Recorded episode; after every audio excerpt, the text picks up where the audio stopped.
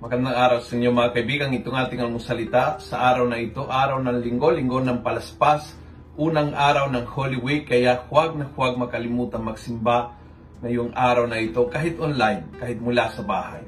Ang ebanghelyo nating ay ang pasyon ni San Marcos, Mark 1:51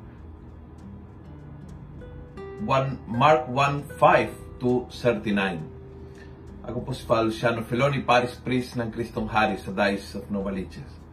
Marami pong napakaganda sa kwento ng pasyon ni Jesus, napaka-inspiring, napaka-touching. But yung gusto kong mag-focus yung, yung parte nito na sabi sa, sa oras na namatay ang Panginoon, biglang nawasag sa gitna ang tabi ng templo mula sa itaas hanggang sa ibaba.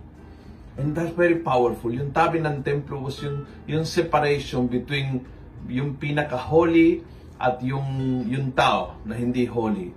May, may, may, may pagitan.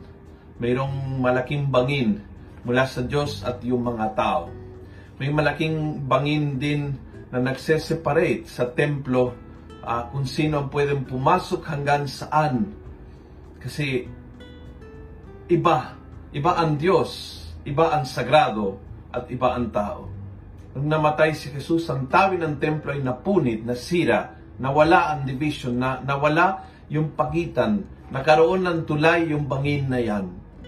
And I think, kung gusto mong talagang maisabuhay ang Holy Week na ito sa taimtim, sa malalim na paraan, kailangan tanungin sa iyong sarili, mayroon ba akong mayroon ba akong tabing, mayroon ba akong pader na nakakahiwalay sa sino man tao? Is there anyone na may bangin kami, na hindi kami nag-uusap, na hindi siya pwedeng lumapit sa akin at hindi ako makakalapit sa kanya?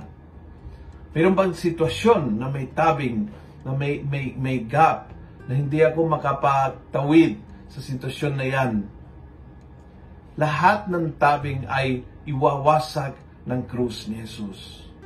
He came to bring unity and to make God so close to us na kahit kasalanan, kahit pagtatalo pag-aaway, kahit anumang gulo na nagsilbing tabing ay pupunitin niya, sisirain niya, wawasakin niya upang makakaroon ng diretsahang komunikasyon, ugnayan at pakikipag-isa sa Kanya. Kung nagustuhan mo ang video nito, pass it on. Punuin natin ng good news ang social media. Gawin natin viral araw-araw ang salita ng Diyos. God bless.